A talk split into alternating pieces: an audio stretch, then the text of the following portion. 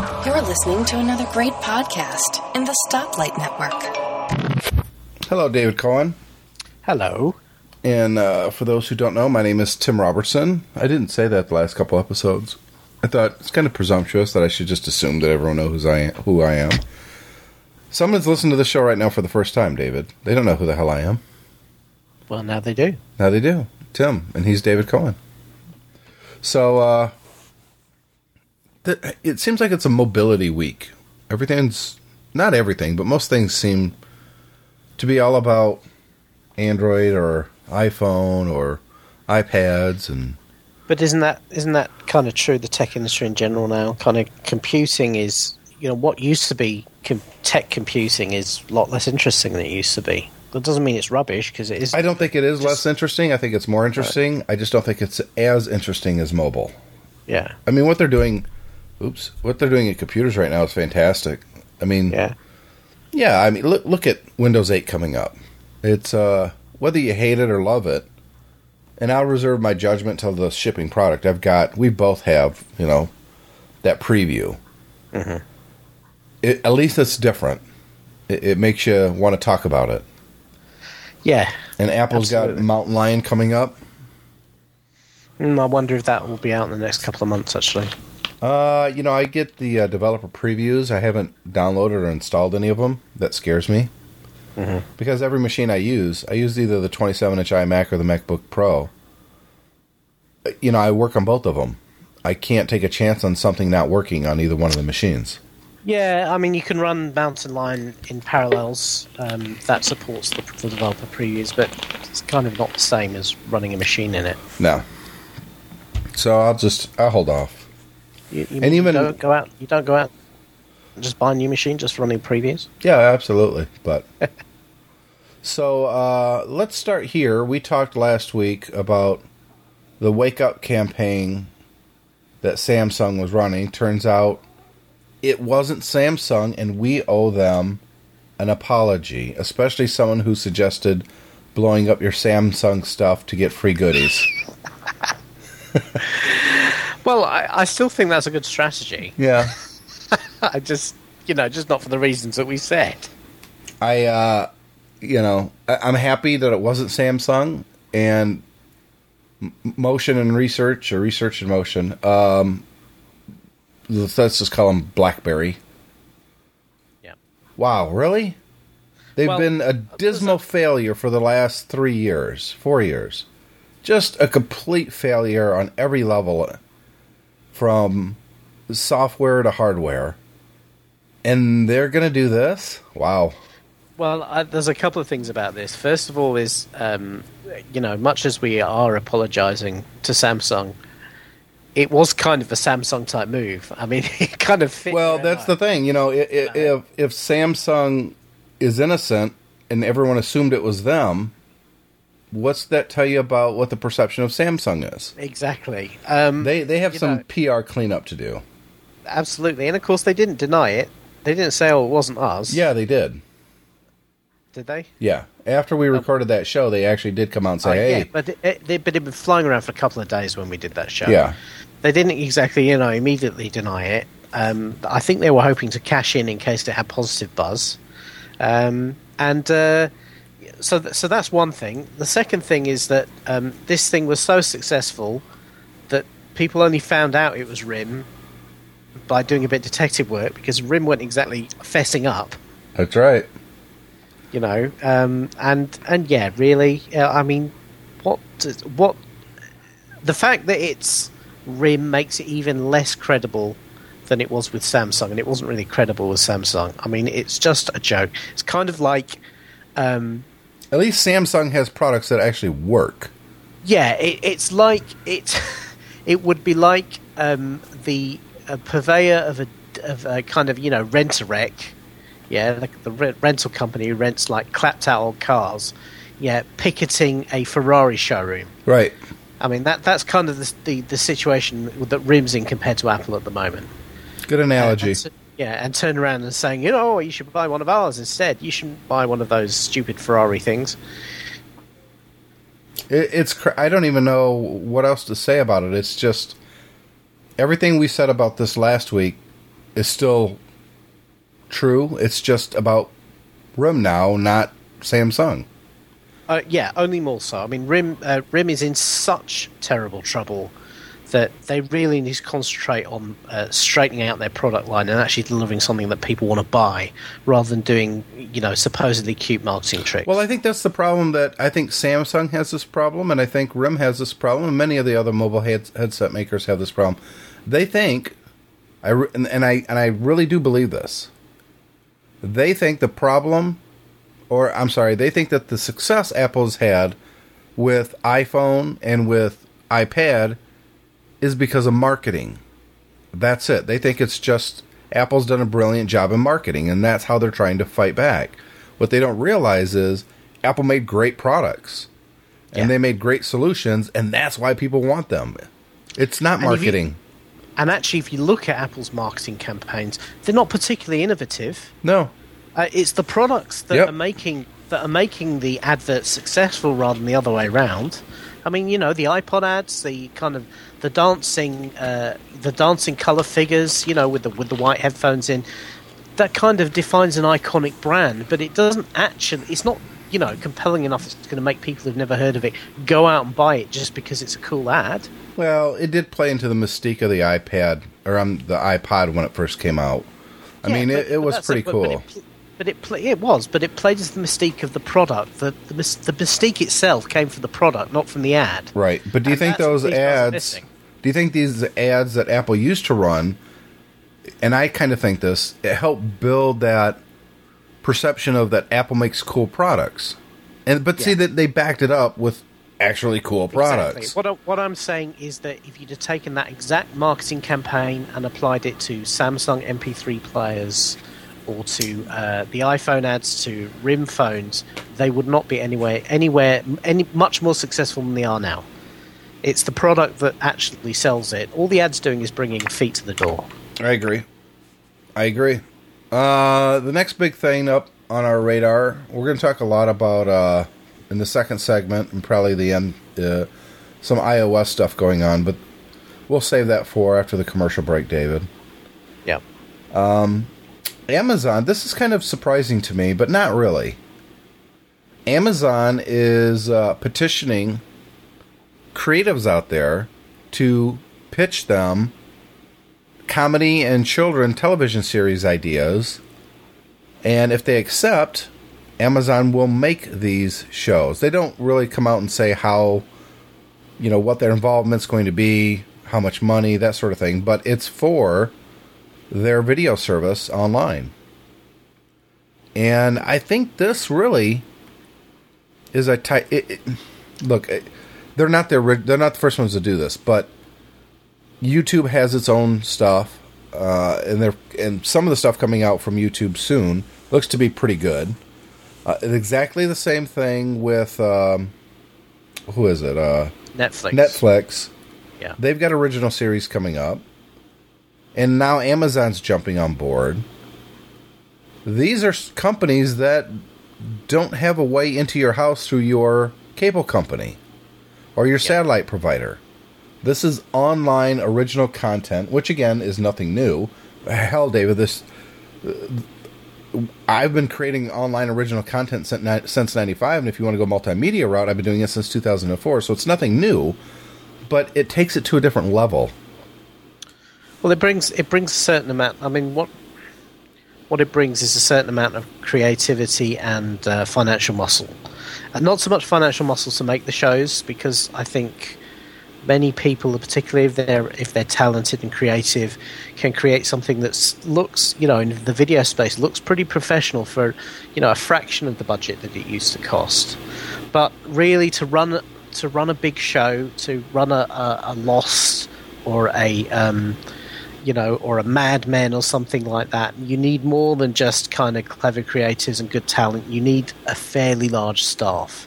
And that's what um, a company like Netflix or Amazon or Google can bring to creative enterprises. Actually, give you the support resources to allow the creatives to get on with the creative stuff and not worry about the you know the mundane stuff of actually running a production. Uh, and that that will in itself bring up the quality level. So um, you know, if I were if I were um, companies uh, like the like the big broadcasting companies, and uh, even to an extent uh, something like HBO, I'd be concerned about this. I agree. You know, uh, I've.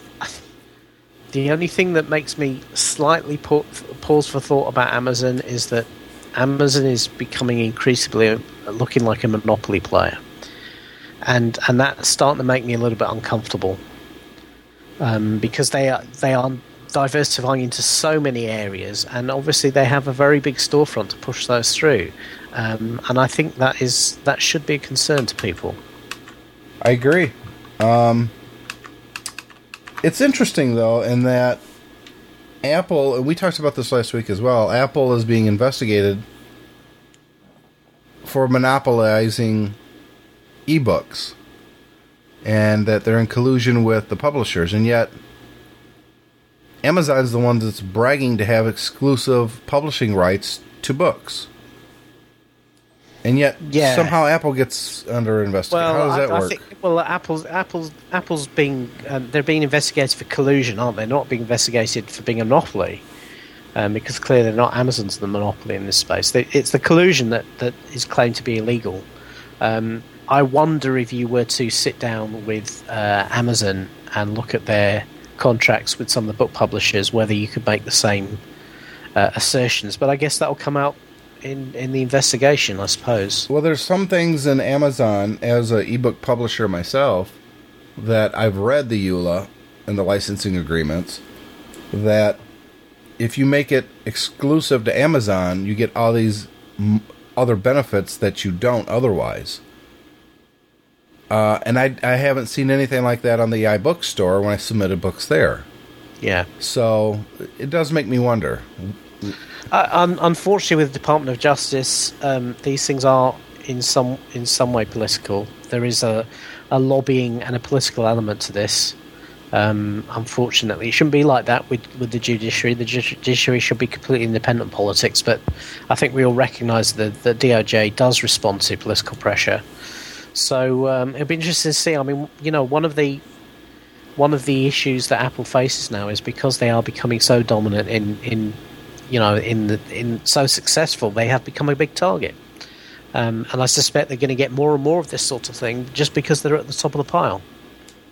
It always happens, uh, rightly or wrongly. I mean, you remember all the kerfluffle on Microsoft in the 90s and going into the early 2000s about their monopolizing yeah. tactics. And there was a lot of people that were saying it's about time that someone paid attention to this, but nothing really substantial came out of that. Not really. Well, they, yeah, they ended up paying some fines, didn't they? But it was yeah, there's nothing. It, it, it was an awful lot of effort for what actually came out of it. Absolutely. Right, absolutely. So it'll be interesting to see where Amazon goes with uh, all of this. I, from a consumer standpoint, I'm all for it. You know, I'm an Amazon yep. Prime member, so I get a ton of movies from Amazon to watch for free. Uh, and uh, I do watch them on my Kindle sometimes. Not as much as I would probably like, but there's only so many hours in the day.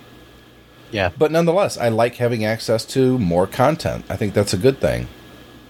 And if Amazon is. I mean, they're not doing this internally, and I think that's very smart. Yeah. So we'll see. We'll see how it goes.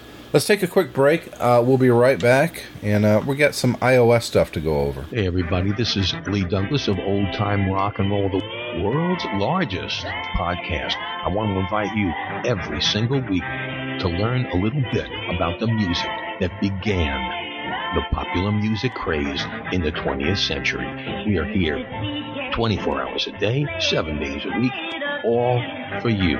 450 theme shows in our archives right now, and you can listen. And we never play a song more than three times a year. No other oldie show can say that. They can't, because they don't have 110,000 records from the 1950s and 1960s, only on old time rock and roll www.oldtimernr.com. Oh, and did I mention we actually take requests, dedications, and challenges? So if you think you can stump the DJ on 50s and 60s rock and roll, here is the place to be. old time rock and roll. Hey Guy, have you heard about Not Another Mac podcast? Oh, not another Mac podcast. Yeah, so you've heard of it then. Heard of what? Not Another Mac podcast. Gaz, you keep repeating yourself. I'm just telling you the name of the show. No, you don't. You keep telling me about Not Another Mac podcast. Yep, that's the one. What's the one? Not Another Mac podcast. Gaz, you nitwit Brit, have, have you been drinking? No, you big yank tank. Listen. Not Another Mac podcast is a roundtable discussion with Mac users and experts from all over the world. Hey, Gaz, we've been on that podcast. Are we experts now? Oh, brother. You can find us in iTunes by searching for Not Another Mac podcast or get it through the Stoplight Network podcast feed.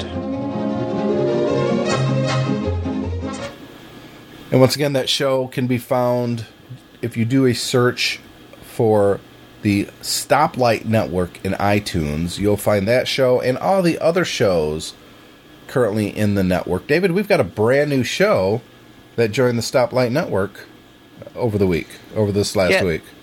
I, I saw I saw the announcement. So, so what, what's the deal? What's it about? Well, first I want to say it's. Uh, uh, I'm clicking a couple buttons here. Uh, we're always looking for new shows to join the Stoplight Network. It doesn't cost people anything, and there's going to be a potential to make money in the long run. Uh, the new show is called the Church Tech Geeks Podcast. I'm not a, a religious person, but if you're in front of an audience often and you're using technology, this might be a podcast you want to listen to because that's pretty much what they talk about. Um, the best software and solutions that you can use in that type of a setting. And uh, yeah, I, I'm happy to have them in the uh, Stoplight Network. I think uh, a lot of people are going to enjoy that show, David. Yeah, it's always good good to get something different, and um, Yep. it's always good to get um, get something that's applied. So it's not just you know talking about something for something's sake, but actually Like we of- do. Which well, yeah, we, there's a place for that, but it's Sure. always good to get the alternate view, which is where you're saying, well, this is how we actually use it in the real world, and these are real problems we're trying to solve. So um, yeah, it's good. Uh, a little bit more of uh, house cleaning from last week. You remember we talked about the guys over on the geekiest show ever. Um, Yeah. They did have a reply to us. That was interesting. So I've not had a chance to listen to it. I did see in, the, in their show notes that it was there, but I've not had a chance to listen to the show yet. yeah, it was good. I enjoyed listening to it, and uh, I I look forward to the time we can have one or both of them on Tech Fan. Have you decided Well, what you're going to do next week, David? I haven't yet. Um, I I still need to sort that out. Yeah, Um, I will. uh, like I said, I'll be at the uh, a conference next week. Actually, I have to. Uh, I was asked to uh, join someone from Apple on stage for a presentation, so I've got like almost no details on how to do it. And, and someone said, "Uh, "Aren't you worried?" And I said, uh, "No." Being on stage and talking with no plan. No, that's Yeah, that's pretty that's- much my mo. I'm not worried about it. Uh, it's though it's it's flattering though, so I'm looking forward to that. But I won't be here, so it's it's going to be in your capable hands. And of course, you can record it at any time. You don't have to do it at the same time that we record it right now. So yeah. I'm looking forward. Well, I've got I've got a couple of ideas. Uh, Yeah? I just need to kind kind of um, ripen them, bring them to fruition. So are you leaning more towards a solo show, or are you leaning more towards uh, See. a co-host? I could tell you, but then I'd have to kill you. That's right, and I'd hate that. It'd, it'd make the show after that much more or less Well, then it would be a solo Yeah. show. Uh, except for you don't have the FTP information to actually upload the show and all that, so you're at my I'll mercy. Just, just hack my way around that. Uh, let's see. The Kindle Fire was uh, updated, and we'll talk about that in the third segment. And uh, we also got some Android news, which is scary and should make for some interesting conversation. But right now, David, let's talk about Rock Band for iOS because wow, what a crazy week this has been for Rock Band and uh, EA. Yeah, so I. The the mind boggles really. I've talked about this before about you know why do why do companies, some companies, treat their customers with so little respect? And EA has been, I would say, a big proponent for treating customers like crap. Yeah, basically treat us, treating us like money mules. All we are here to do is to shuffle money from our wallets into their coffers. Remember, though, how EA got started? I mean, they got started because a lot of disgruntled uh, game makers at Atari were fed up with, with getting no credit, with having their great ideas shot down, uh, with game development done by committee, and they decided uh, under Trip Hawkins to start their own company. And they made by far the best Atari games that were out there at the time. Yeah, but they sold their co- sold their corporate souls. I would say. Yeah, it does seem Um, like it. You know, it's not it's not really like that anymore. So, so what's Um, going so- on with Rock Band? So, so what happened is that um, Rock Band is, is obviously one of these games on iOS where uh, you know the on the big consoles you had a kind of a guitar, and you would kind of match notes to buttons on the guitar as they came down the screen. So uh, they did an iOS version, and obviously there was no guitar, but you could press buttons in in lines with the games in this, on the uh, with the the music tracks on the screen. And the advantage Rock Band had over kind of some of the clone offerings on iOS was it had licensed music in it, um, you know, and, and big, well-known music. Apparently, what happened is that players this week who've been playing the original game, and there's there's been a sequel to it since. Um, Rock Band who- Reloaded was the Yeah. sequel. So, so people who had the original game of playing it got a pop-up from the game saying, um, "Thanks very much, but uh, at the end of the month, this game's not going to work anymore." Um, thanks for playing along, or something along those lines. Uh, and of course, at that point, the internet went crazy because this isn't a freemium title. This isn't an in-app purchase title where you pay nothing to start with and then you have to keep playing credit. Um, this is a this is effectively a standalone title that you paid money for, um, and it looked like EA were trying to kill it. I think four ninety nine was how much it was originally. Yeah, I mean, well, you know, EA games go up and down in price. That's Yeah. a kind of separate issue, not necessarily. Uh, but it, uh, to me, it doesn't really matter whether you if you paid money for something. You don't expect, or you shouldn't expect, the software publisher to two years down the line turn around to you and say, "Oh yeah, that game you bought, we've decided we don't want you playing it anymore." Um, so thanks for your money, uh, but that got you two years of life, and now we're killing it. It's up in the air whether EA actually has the capability of doing this. Um, to be honest, because they would have to have built code into the game to have it phone home regularly. It, it the game does have an in-app purchase system, so you can buy new music for it. And I don't think anybody would have complained if EA had said, "Well, you know what? This game's old now. If you want to buy uh, music for for Rock Band games, you're going to need a later version of the game." That would be not ideal, but at least people could maybe understand not keeping legacy servers running in perpetuity for an older game. Um, but to actually say we're going to kill the code so you can't even play it in offline mode is something completely different. Now, what happened is the internet went crazy, and EA, in about a day or so, came out and said, "No, we didn't mean it. It was a mistake." Yeah, that's the part that kind of confuses me. And everybody goes, "What? It was a mistake." And um, you know, if you read the text of the message, it doesn't read like it was a mistake. It's, the, the the wording is not ambiguous. It's very very specific. Yep. It says, you know, at a certain date, this game will no longer work. Not that you won't be able to buy content for it. It says this game. w- Here, here, let me bring up an image of the uh, thing. So I'm actually reading exactly what it said. Yeah, you're not talking out of your ass. Exactly. That's always a good thing. Not Oh. not talking out of your ass, I should say, is a good thing. Not Of course, typical. The I hate the internet sometimes. Somebody here has posted a article where, in the thumbnail for the article, when you search for it on the news site, you can see the message, but when you actually click in the article, it's not there. I, I know where it's at if you uh, are looking. Go to Ars Technica. And then uh, scroll down a little bit. Oh, here I got it. Dear Yeah. Rockers, it said. On May 31st, Rock Band will no longer be playable on your device. Thanks for rocking out with us. Yeah. Now, that's pretty unambiguous. That's not somebody kind of saying, you know, Rock Band will will you know no longer work. I mean, it's it's pretty straightforward. It will no longer be playable on your device. Yep. So uh, that's pretty much you know. And they saying the it, they say the in-app message users received yesterday was sent in error.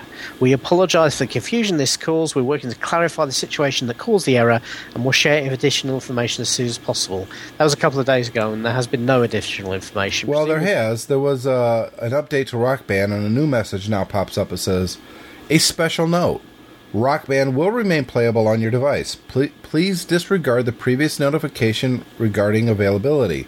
We're sorry for the confusion." And then, of course, it the, the only button is cancel. it's not okay. Just cancel.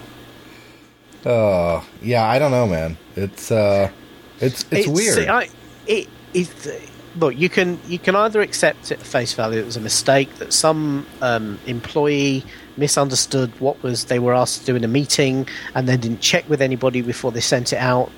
Um,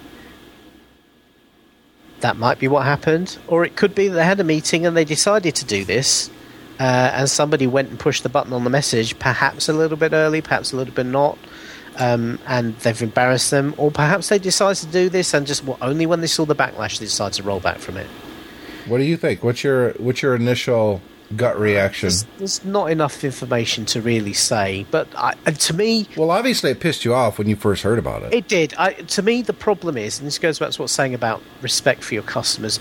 Clearly, whether they decided they want to do this or not, it was did, it was clearly internally debated as a, as an option. And the fact that they could have that discussion sickens me really. Yeah. The fact that they could say, "We think we might have the power to um, kill something that people have paid us money for because we want them to buy something new, and we think it's legitimate to exercise that power, to me is disgusting. And you know, from an it's, kind of like if if the media company sold you a DVD that self-destructed after ten plays, would anybody buy that? I believe there was a technology out there for compact discs that did exactly that. But nobody bought them. Uh, no, they were free, and you could listen to it up to like five times, and then it would deteriorate to the point where it wouldn't play anymore. Um, I know that was in the works. I know that there was actual CDs out there that some people had, but I think they pretty much quashed it pretty quickly for obvious That's reasons. But I, I know I'm well aware that, that many media producers, whether it be video or music or video games or what have you, um, their license agreements actually do try and say uh, you you do not own this. You only um, are buying a license to use it, and we could reserve the right to change the terms of that license at any time. But it, I, I would hate to move to a situation where uh, any media company, being gaming or whatever, uh, actually exercise that on a regular basis. I mean, it, it's. It would be a PR I- nightmare, as Well, EA they- just found out. But uh, you know, the the problem is, I, I do think that, that media, a lot of media producers think this is legitimate. They they they still have this. You see it with the uh, the way the RIAA and the MPAA goes after uh, file copiers and file sharers and that sort of thing. They they basically think all of their users are out to rip them off, and consequently, they go out armed for bear. Yeah. Uh, and it's just it's just a lousy, lousy relationship to have with your customers. To to basically look at them as as leeches who, um, you know, if we're lucky, they pay us money. I don't know. I don't know what the answer is. I mean,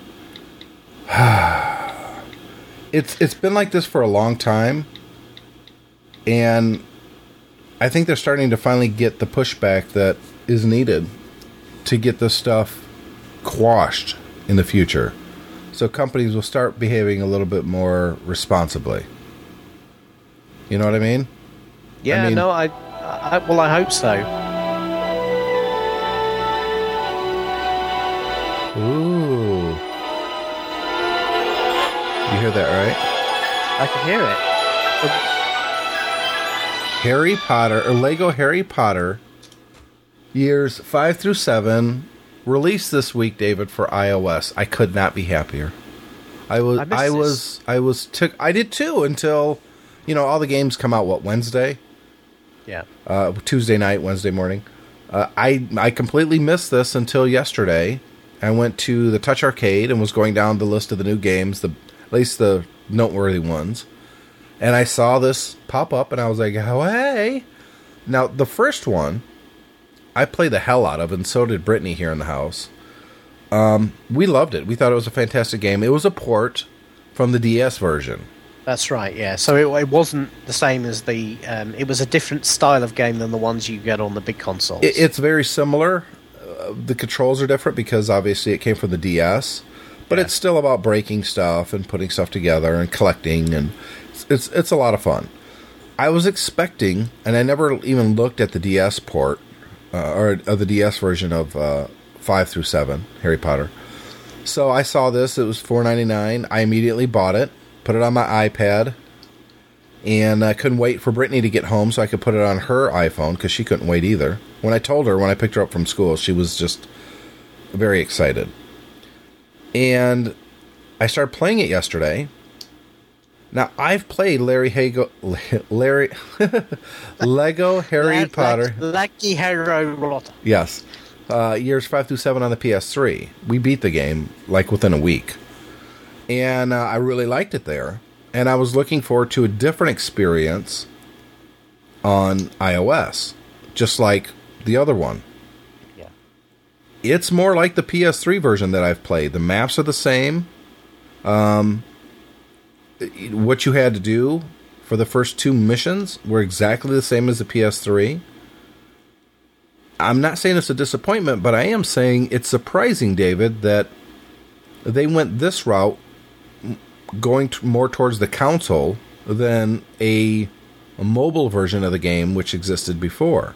And I wonder if this is kind of signaling a shift that the big game developers are looking at when it comes to iOS. That it's not just the ugly step cousin to the console version, it's yet another version just like the console versions.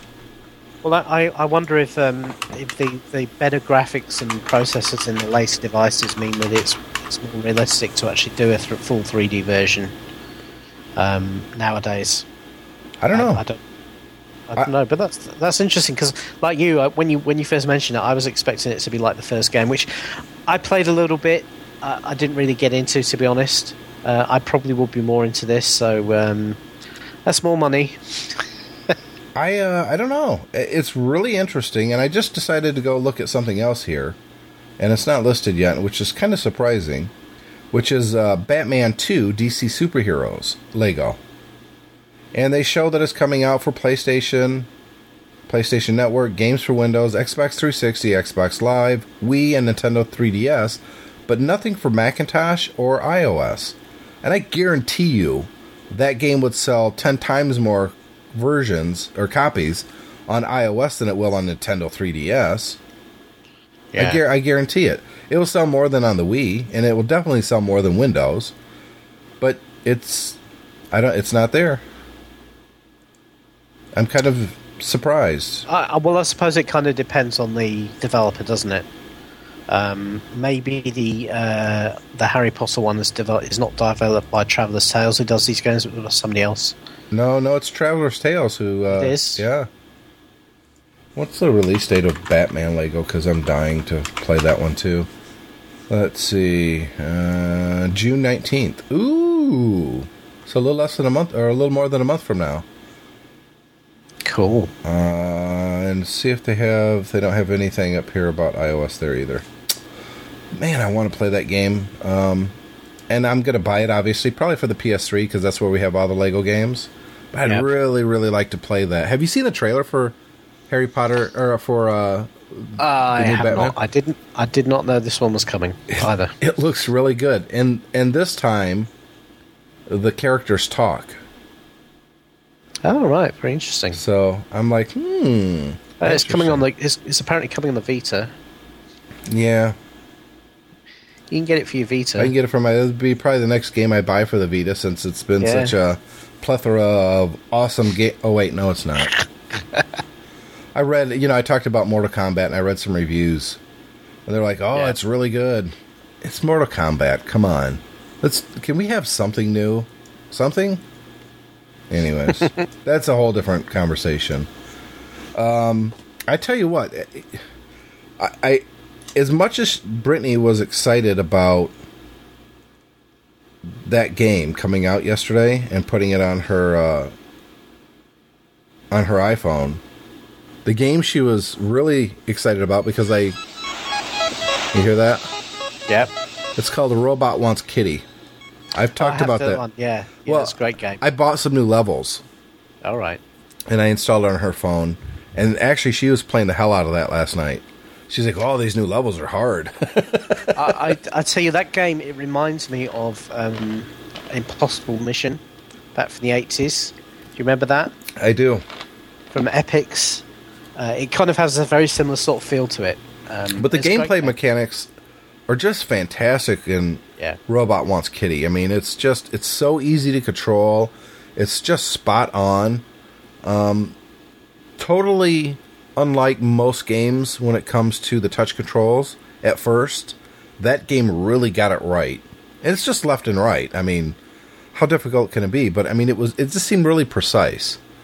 And uh, I was playing that quite a bit yesterday too waiting in car, waiting in the car, waiting for the kids to come out of school. Uh, I, I love Robot Wants Kitty.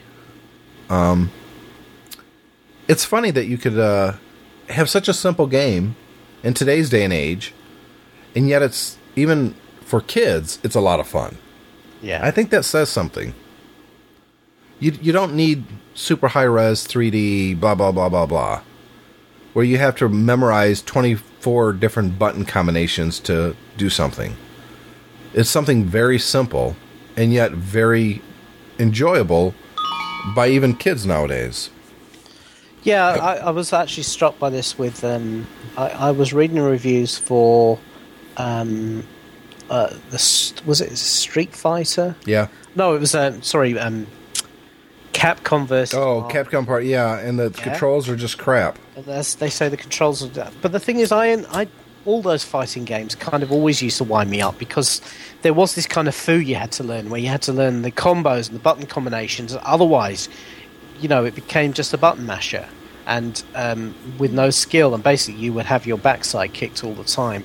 And I was thinking about the contrast between that and the fighting mechanic in the. Um, in the Batman Arkham series, you know, Yeah. Arkham Asylum, Arkham City, where they've built something where you there there are combos and um, there's especially there's repeat combos of you built up chains of moves. Yep. The actual button controls are fairly simple, um, it's, which means it's easy to think mid move. Right, that guy's behind me. I want to elbow him in the face. Yep. And know how to do that.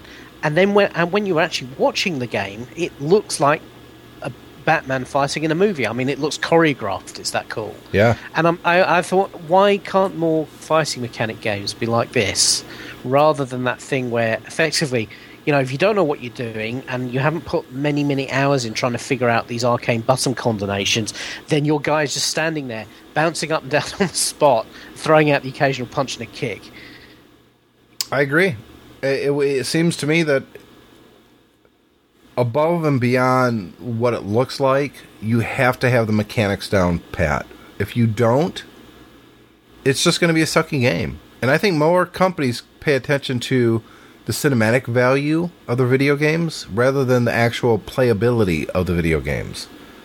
And and that's that's what it comes down to. If it doesn't have that playability, that anyone from my nine year old can pick it up and learn how to do it in 10 seconds. Or It's- you it's and like- I could. It, it, it's what's the point? it's like any it's like any piece of media um, you know tv series movies whatever you can do something that looks incredibly flashy uh, and looks incredibly cool and has cool concepts and everything like that but if it doesn't have any meat on it it doesn't have a, a compelling plot something to draw you in then it just becomes like a, an exercise in, in display Yeah, look at The Matrix. The first Matrix had a great story, great acting, very flashy. People just love that movie. And the second and third parts were terrible because the story was so boring. or, or look at uh, a movie like sucker punch Yeah. which was was fantastic to look at. and had a lot of very fresh and interesting ideas in. But I- I only- had- had- I got 20 minutes in that movie and turned it off. It was just terrible. yeah, and well, it just had no plot. Yeah. It, it was just just had- it was just terrible. I could Yeah. I literally could not take it anymore. I and I'm pretty forgiving when it comes to stuff like that. If you hold my Yeah. attention for a while, and I I was having this exact conversation with someone, and and the guy told me he goes, "Yeah, I was like that with the with the Expendables. I just saw the the trailer and I thought, ugh." I said, actually, the story was kind of interesting in the Expendables. I really like that movie. I've watched it twice and enjoyed it both times, and I look forward to the sequel. Yes, it's it's just a how can we get all these 80s and 90s action stars in, under one roof and have some fun? But you know, god damn it, that's what I want sometimes. I just want some fun. Give me some fun. Give me something to look at. Keep my interest up with a decent story.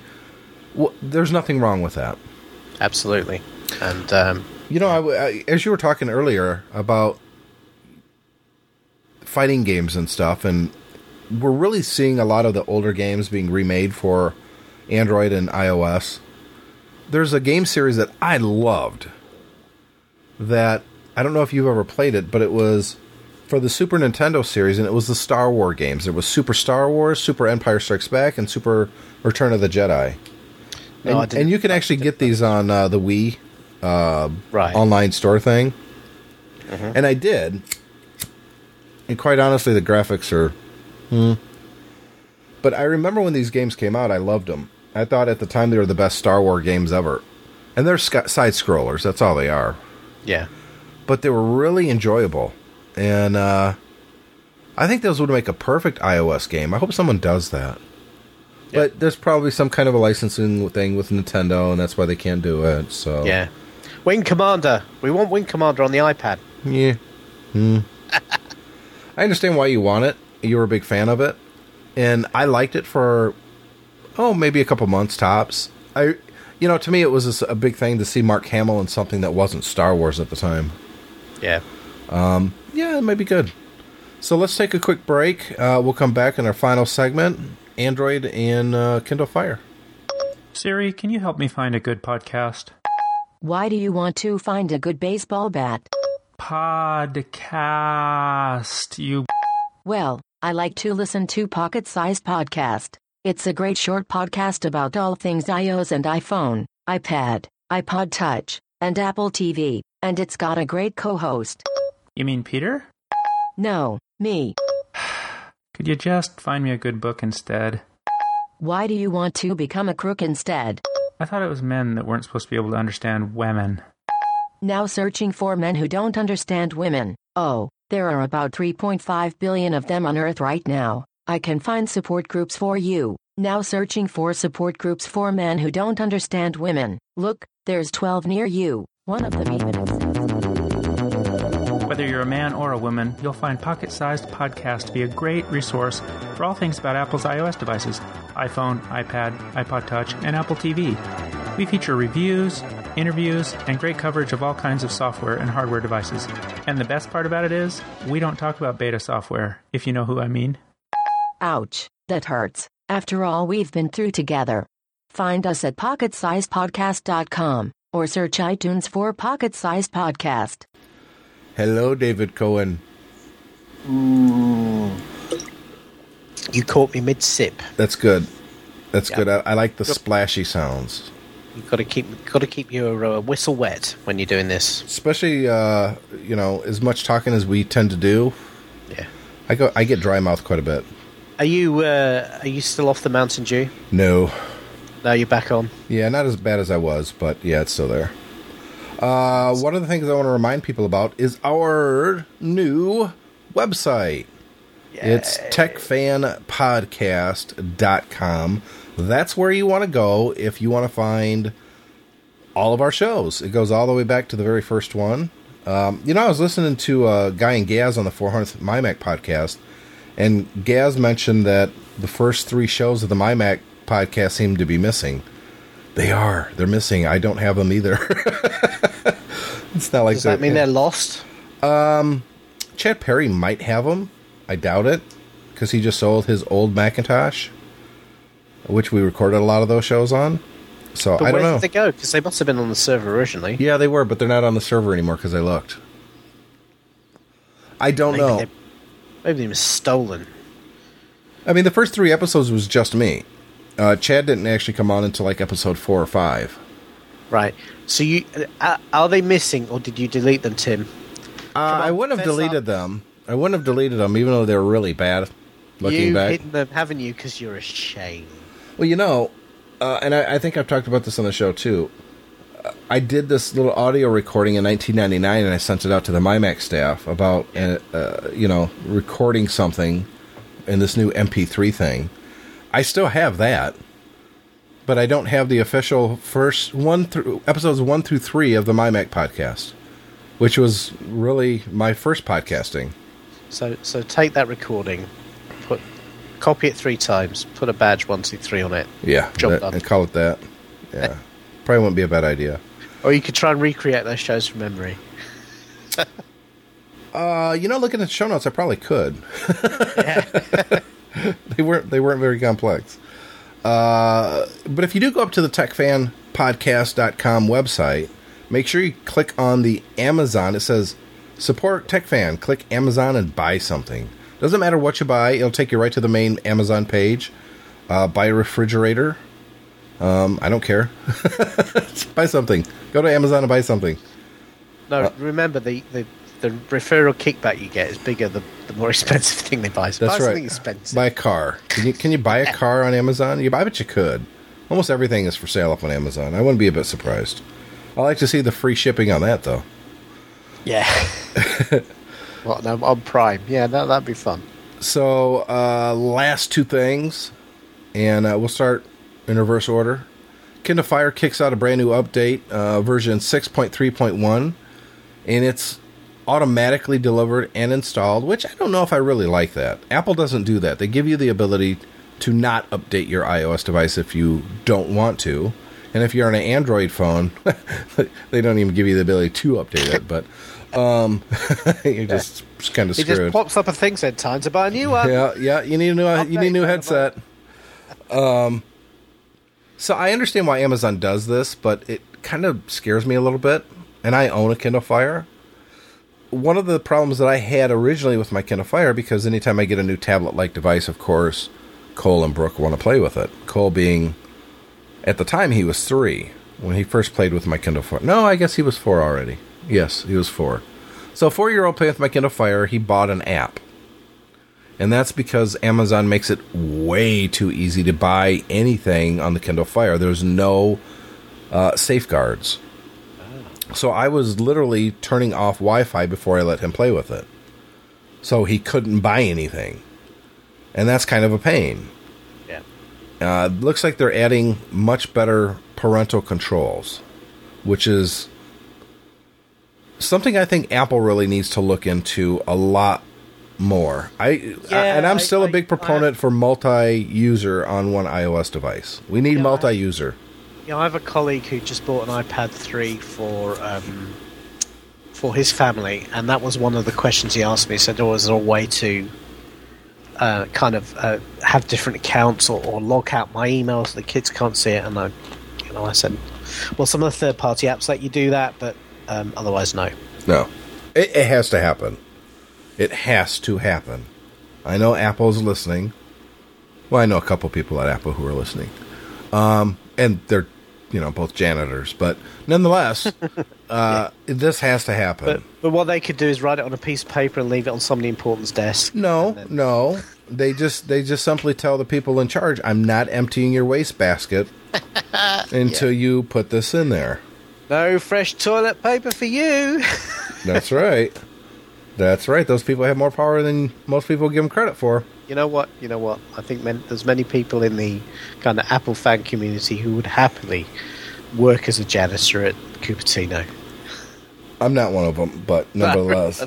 I'm sure there are people who'd be up for it. Sure, absolutely. Um, but part of this announcement that I was reading, and I believe it was Ars Technica, uh, they also mentioned that uh, market research firm IDC IDC estimates because Amazon's not giving us figures, estimates that Kindle Fire shipments fell from 4.8 million tablets in the fourth quarter of 2011, i.e., Christmas time, to fewer than 750,000 in the first quarter this year. That's a pretty big goddamn drop off, David. Yeah, That's a drop off of over 4 million. Uh, well, I think huge pinch of salt about the actual numbers. Um, as you say, Amazon doesn't publish their numbers. Um, I'm looking at the IDC report here and how the tracker methodology works, and it's kind of a, a you know a real it's a real witch's brew of data of data. Uh, you know, they are looking at import records and local vendor interviews, channel discussions, uh, component supply feedback. They're kind of bring in all sorts of stuff together to try and work up the numbers. I, I would not want to, um, you know, uh, put a lot of credence in the actual number, but clearly they are seeing some sort of trend Yeah. that that for you know for whatever reason, um, Kindle Fire demand dropped off by uh, uh, by a noticeable amount, whatever the actual number is. I actually saw a corollary um, analysis that looked at the. There's only one supplier of e-ink screens in the world, and they looked at their um, their uh, quarterly results. Uh, and used that to um, figure out what demand was for the Kindle uh, for the Kindle e-ink readers, and apparently that has also fallen off a cliff. That's not surprising, though. I think if if you give somebody a Kindle Fire and a Kindle Touch and say which one would you rather have, uh, everybody would say the Kindle Fire, even though it's easier to read on an e-ink device. People want a color screen. They want to be able to touch it. They it's an iPad-like device. They- They're going to go for that every time. I also wonder actually whether um, there is actually a kind of glass ceiling on, on e-ink readers, uh, and and in fact, Amazon might have reached it. I, I think they did, and I think they know that, and I think that's why they came up with the Kindle Fire. Yeah, I think that's that's. I don't think, you know, we've had debates. Is Kindle Fire a direct competitor to iPad? You say no. I say of course it is, but I also think that it's Kindle or Amazon's way of saying, you know what? There's only so many people who are really interested in these e-ink things. We have to be in the tablet market with our own device, and the result of that was the Kindle Fire, and it's a good device. I like it a lot. yeah. I what I find interesting about the Kindle Fire is uh, how long has it been out now? What um, Oh, six Eight months, six six eight months. Yeah. six, six, eight months? No sign of it launching anywhere else. To me, that also suggests that it's not a, perhaps a roaring success as you might think. Because you'd have you'd have thought if the thing was going gangbusters, they couldn't wait to get it to other markets. Yeah, it's not in the UK, is it? No, it's not. It's basically US only Yeah. device at the moment. Um, so uh, that also said something as well. Look, I think I think everyone appreciates, uh, even the most um, kind of down on Apple analysts appreciates that uh, uh, with the iPad, pretty much has the market sewn up on these things at the moment. However, you know, people who are Android fans try and kind of talk it up. I, I, you know, whatever action there is in the Android space is happening in the phones. It's not happening in tablets. No, all not at all. uh, and uh, the fire is far and away the only thing that's that's that's sold anything like um, you know mass market numbers, and uh, and clearly it's not selling an iPad like numbers. Otherwise, you'd imagine Amazon would be making much more of a deal of it than it is. You think we So, could see uh, a uh, a ten inch Kindle Fire? I mean, everybody likes to talk about is Apple going to make a seven inch or an eight inch iPad? How about the opposite? Do you think Amazon would be interested in a larger Fire? Well, I I don't know whether that. I don't. I, I'm think what will happen is the fire will be revised. Um, I don't think they will have two or three different models because they've done that on the on the ink Kindles and it's not been hugely successful. They had the the bigger one, didn't they? The um, Yeah, but this is a, it's a different market. You can't really compare yeah, the two. uh, yeah, but but I'm just I'm just. I mean, if, if they would- position it as a game playing device for three ninety nine, market the same price as the iPad two, Kindle Fire ten inch or whatever you want to call it, Kindle Fire XL.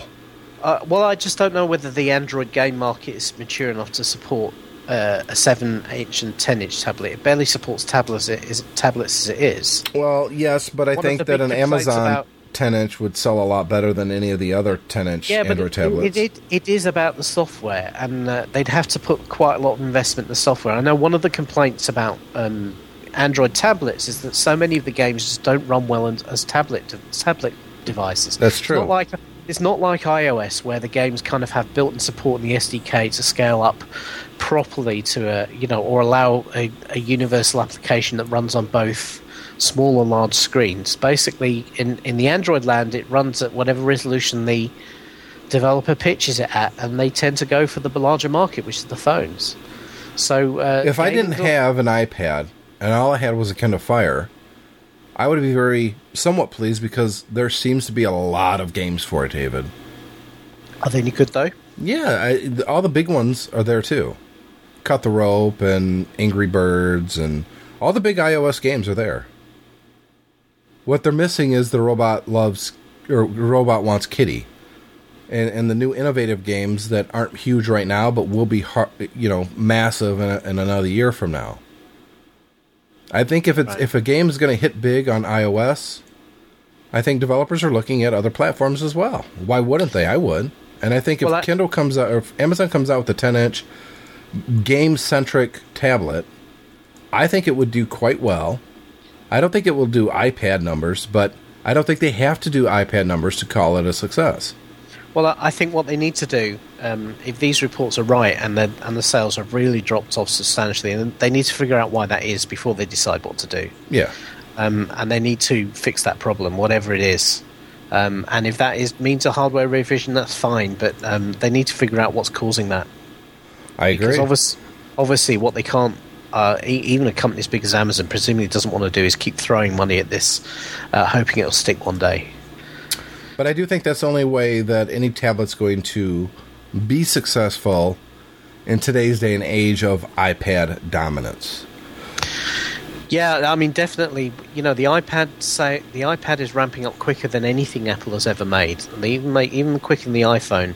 Um, and I think it really is their market to lose at this point. Yep. They could they could make a misstep. Don't get me wrong. Um, they, you know, that the next version could be a mistake. They could be could Yeah, but let's be honest, David. We both like we both own the new iPad. We love it. Uh, absolutely, and, I, and I'm sure they will continue to improve it and uh, improve the software, and I'm sure it's going to be a great, you know. I Yeah. think, but I think the market is theirs to lose. It's not right for anyone else to take it over. Everyone's talking about, oh, can't wait for the new iPhone. Um, no one's really talking about the iPad 4 yet because the new one's just it's too new. But I'm actually looking forward to WWDC and find out more information on iOS 6 because let's be honest, that's where the big innovation is going to come from the software, not the hardware. There's only so many things Apple can really do. Yes, they could probably make the iPhone bigger if they wanted to, but is that to me that's not a game changer. The game changer is the software. And the game changer is multi uh, family member accounts. It's easier access to this. It's that's where all the innovation is going to come from, and I'm looking forward to. Uh, and I'm not going, of course, WWDC this year because I think that's probably where we're going to hear some more information. Uh, maybe that's where Apple's going to unveil uh, iOS 6. I'm looking forward to it. To me, that's where the excitement is. Yeah. Uh, talking about excitement, if you guys want to contact us, simply go to techfanpodcast.com and click the button that says contact us. I don't know why the URL is slash sample dash page. I'm going to have to change that. um, that's called I built this whole thing in one day. Um, go up there, fill out the little form. You're not going to be put on a list or anything like that. Uh, click send or post comment, I should say, and we will see it. We'll get that and uh, talk about it here on the show. David, where can people find you on Twitter? Uh, Twitter, I'm at David B Cohen, and this week I promise I will be using it more. There you go. Didn't Been use it last quiet. week. Been, well, I've been a bit quiet the last couple of weeks because I've been kind of busy, but I don't use Twitter that much. I mean, I'm, I'm going to pull up my Twitter page. I am at mymac on Twitter. Um, I don't know. It's. I don't get me wrong. I don't dislike Twitter, Twitter, but it just seems to me, you know, one, two, three, four, five. My last five posts uh, go back to April 26th. Today is what? Um, May the 4th be with you. Um, one was to a Detroit Lions player about the draft. One was about a headache. Um, one was a reply to someone. Uh, one was a Mark Greentree post for getting Snow Leopard for free. And my last one was actual content where I wrote my iPhone 4S charges four times faster than my new iPad. Not even close. Uh, which shouldn't surprise anybody, but I, I just don't use Twitter all that often. Yeah, maybe I should start. I should fire it back up and start using it. I Well, go in spurts. Like on the 26th, I posted like five items on the 26th, Yeah. and then I kind of drop off for a while, and I come back, and you know, yeah. What are you gonna do? So, anyways, David, let's wrap up Tech Fan number 75. 75 episodes. We should have done something special. Oh wait, we did. We were here. And uh, we'll, you will be back with episode 76. I'll be back for 77. Looking forward to what you're going to do, David. Okay, I will. Uh, Get a guest. I want to hear someone I'll new. to- I'll have to bring out the dancing girls. There you go. That'll work. Awesome for a for an audio podcast. That works well. Oh, well, they, they can talk. they, can talk while they're dancing. There's so many jokes there. I'm just I'm gonna let them all go. Yeah. Just not gonna say anything. no, best that way. I'll see you in two weeks, my friend. I see you soon.